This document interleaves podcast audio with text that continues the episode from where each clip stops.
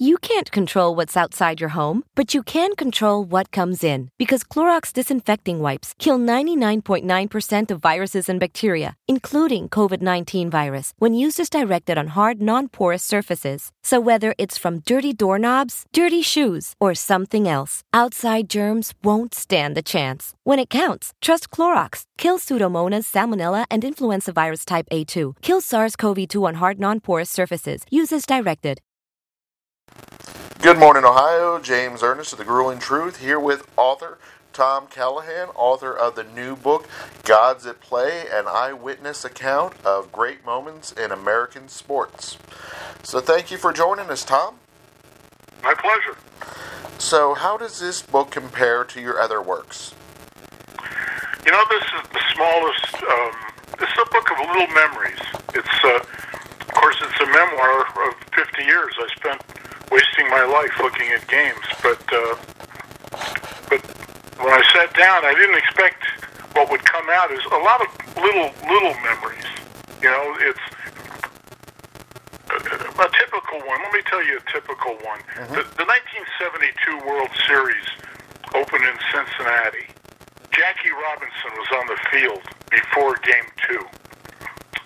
He was 53, but looked 73. White-haired, virtually blind from diabetes.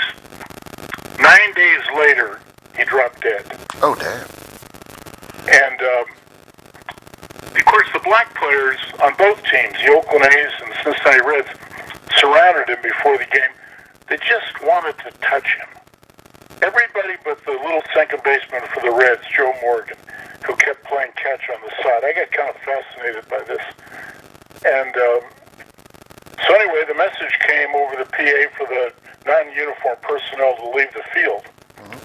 And um, Morgan went up behind Robinson, and he didn't say, "This is Joe Morgan." He said simply, in a voice so low I had to lean in to hear him, "Thank you." And Robinson, without turning around, said, "You're welcome." I followed Jackie into the Reds dugout and up the ramp into the clubhouse where Jim Murray of the Los Angeles Times was standing. Jackie, it's Jim Murray, he said. Oh, Jim, oh, Jim, Robinson said. I wish I could see you again. And Murray said, No, Jackie, I wish we could see you again. Well, I can't tell you the score of the game that day, but I'll never forget that exchange.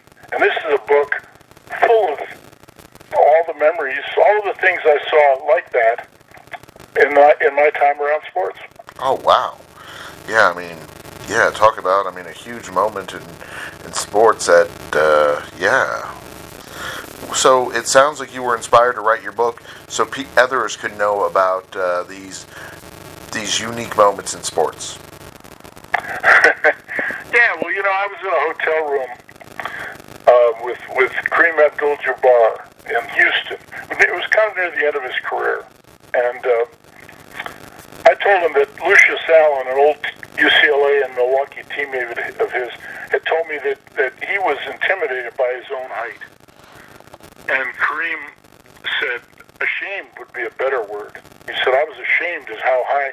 My head was over my high school class. He said, "You should see the cap and gown photo." But uh, he said, "I searched and searched for role models so I could feel proud of myself. As, and it took me a long time to find them. I said, who were they? And he said, I'm not sure I want to say. And I said, Wilt Chamberlain? And he said, are you crazy? Mm. and we, we laughed, but he stopped first. And in an incredibly soft voice, he said to me, the Empire State Building, the redwood trees. Can't make up a, a line better than that one. Exactly. You know, uh, it's it's amazing and kind of accidental how I was standing places, you know, all through my life. You know, I, I stood with Roberto Clemente at his last locker. Of course, neither one of us knew it was his last locker, and I'm only there because the playoffs had just ended on a wild pitch in favor of the Reds, and. Uh, I went into the visitors' locker room because I didn't want to get champagne all over myself, and um, all the other writers went with the winners. So here I had Clemente to myself.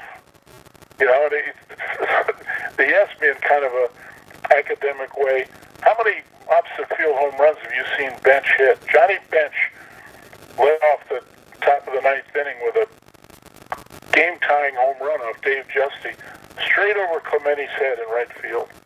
And I said, that, I'm not sure, but I think that's the only one I ever saw. And, and he said, I thought so.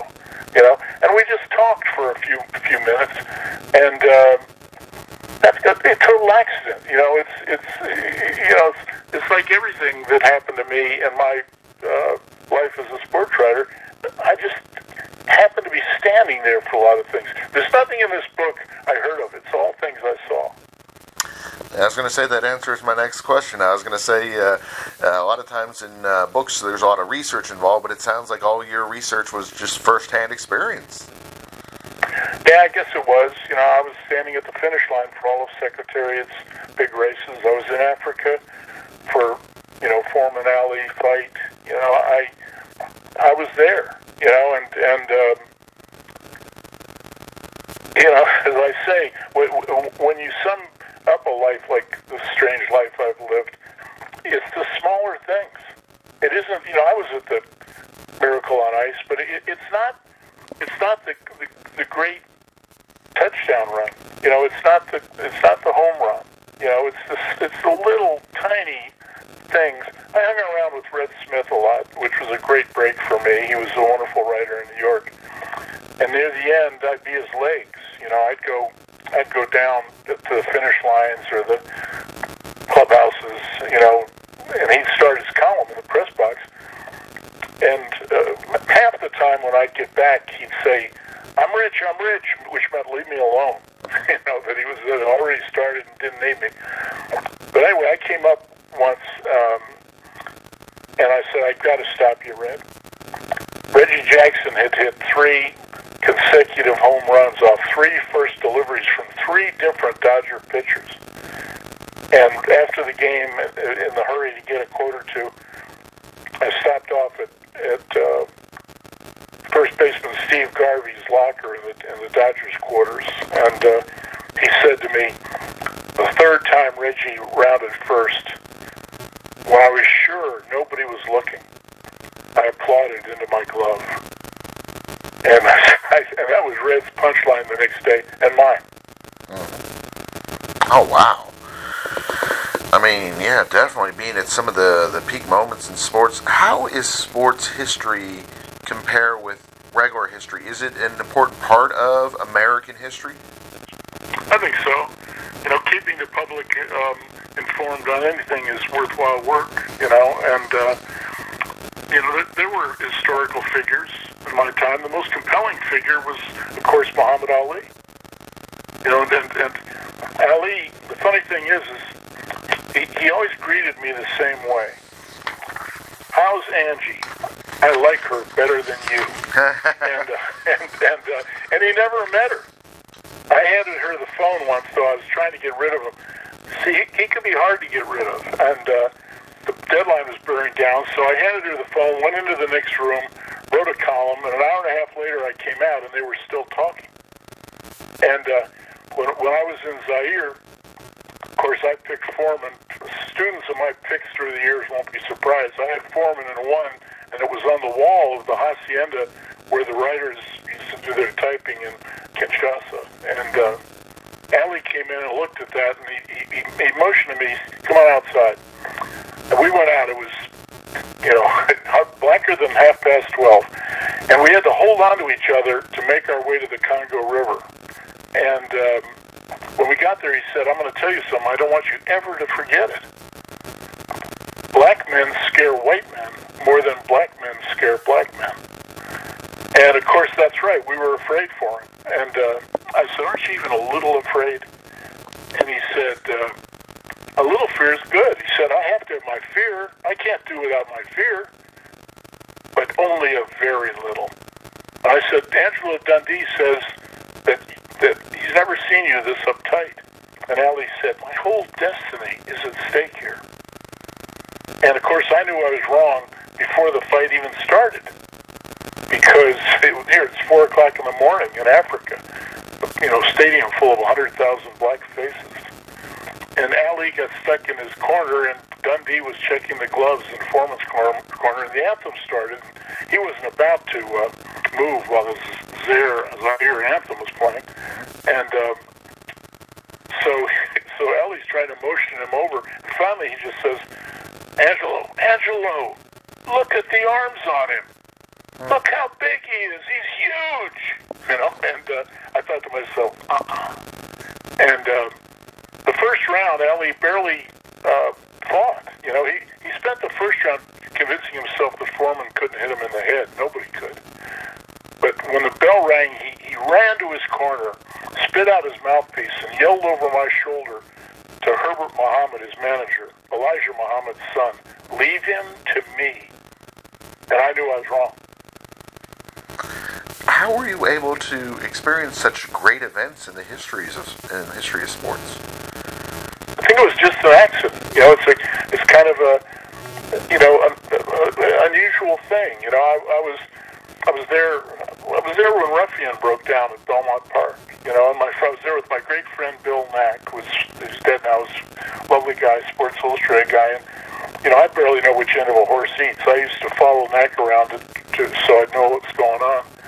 And uh, we ran out on the dirt on the track when Ruffian broke down, and uh, and then we went. You know, we we, we kind of worked that story our, ourselves, and uh, there's so many stories I can't even explain to you why I was there. You know, I, I, I talk to Ted Williams every year at spring training, and you know he didn't like the sports writers, but for some reason he and I got along, and. Uh, all the old great players at spring training, they come back in uniform, you know, like Sandy Koufax, you know, Al Kaline, but not not the not the splinter. He Williams would wear a roomy fishing shirt, but I think the, the secret for why we got along is I didn't try to interview him. You couldn't interview him. He interviewed you. He would say to me, um, "You're from Baltimore, right?" I say, "Yeah." He said. Um, I said, Chicago originally. I was born in Chicago, but I but I went to school in Baltimore. And he said, uh, uh, "You must have been a, you must have played lacrosse instead of baseball." I said, "After Little League baseball, everybody played lacrosse." Let me ask you something. Do you know Johnny Unitas? I'd say a little. And he said, "Okay, Unitas is standing over center, and the stadium bursts into flames. What does he do?" And I say, "He runs the play." That's God given. That's God given. Good to see you again, Tommy. Next year we'll talk about Chicago. know, I, I, knew him, but I didn't really know him. You know, mm-hmm.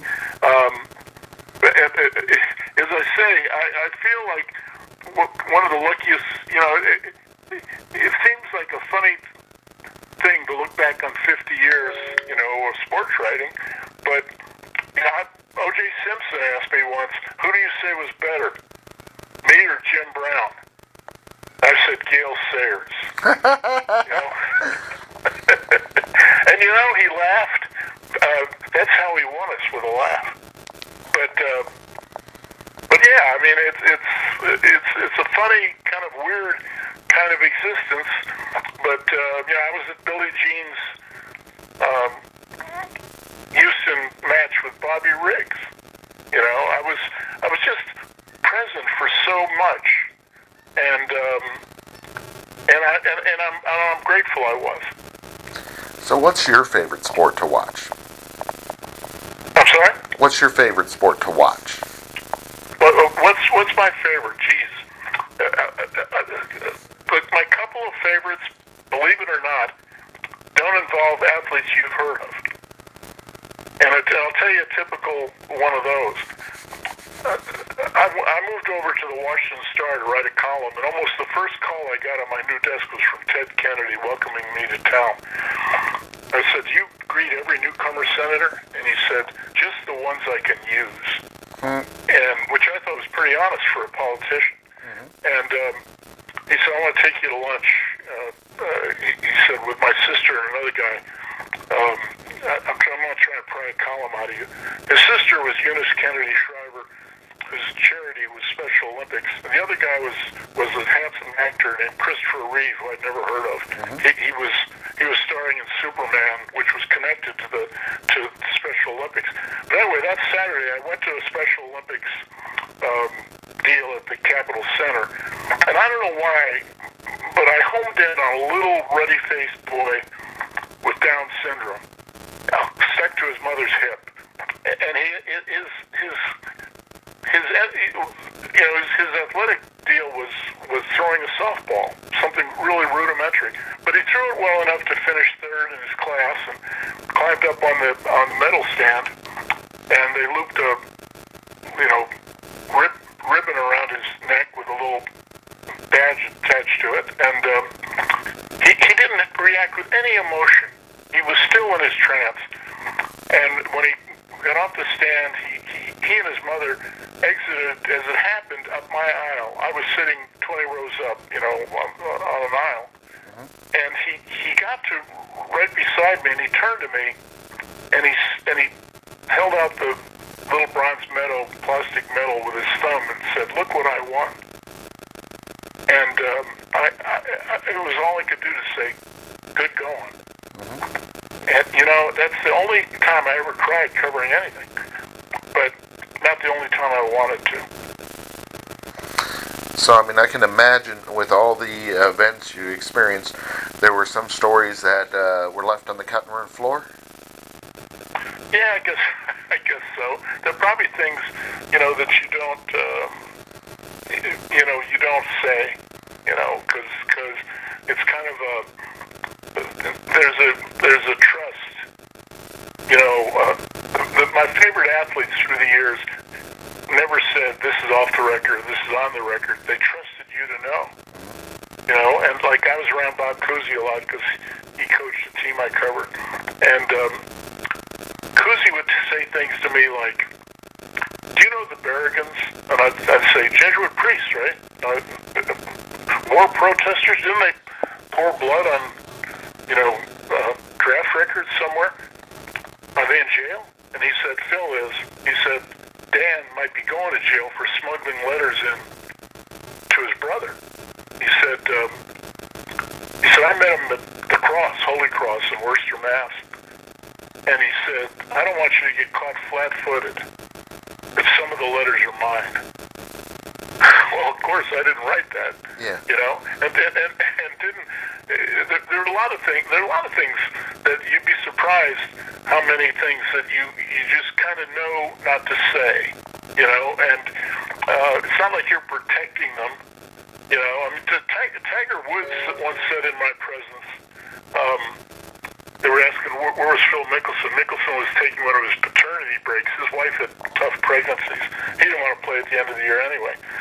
And so, so, so Butch Harmon was on a practice team. He said, to, he said to Tiger, "Where's Mickelson been?" Tiger said, "Breastfeeding." and, and he looked, he looked over at me and he said, "Oh no." I said, "Sorry, pal." You know, and I did use that. But another time. I was uh, the British Open was going on at Hoylake, which was Tiger's second greatest tour de force. And he on the third day, Saturday, he was paired with Ernie Els. They were the, they, they were two of them were leading. Tiger, I think, was one up on Ernie, and um, so they're getting ready to go off and play. And Tiger's hitting a few of those one-handed putts, getting ready. And he looks over, and I was standing with Hank Haney, his coach. For some reason, he didn't see me or didn't register. And, and Tiger said, uh, if I break this guy's heart one more time, meaning Els, Mhm. maybe he'll go away and stay away. And then he saw me and he goes, oh, no. And I said, I'm letting you off the hook on this one, Tiger. I said, if you were coming in and said it, I'd use it. But I don't want you to think about it on the golf course. You're going out, so, you know, it's a free one. You know? Nice. So, I mean, it sounds like this book is uh, one amazing book that pretty much fans of all sports should check out. Well, it, it, it, it's free. It'll be in the library. Don't buy it. You know, I'm I'm past the. I'm an old crock now, and I'm past the point of writing for money. I write for love. so yeah, I'd love anybody who who who who who'd like to read it to to go ahead, but uh, but don't spend any money on it. So, where on social media, where on the web, where can they find out more about you and your other writings? I'm uh, where on the web, where on social media? Oh, everywhere. Y- Yeah, it's it's, it's you know all the usual suspects, Amazon, etc. Awesome. Thank you, Tom, for joining us today. We appreciate it. Hey, I enjoyed it. Thanks for talking with me. My pleasure. Support for this episode is brought to you by Mrs. Meyer's. A delightfully clean home can make for a delightful start to the day. At Mrs. Meyer's, everything we make is inspired by the garden.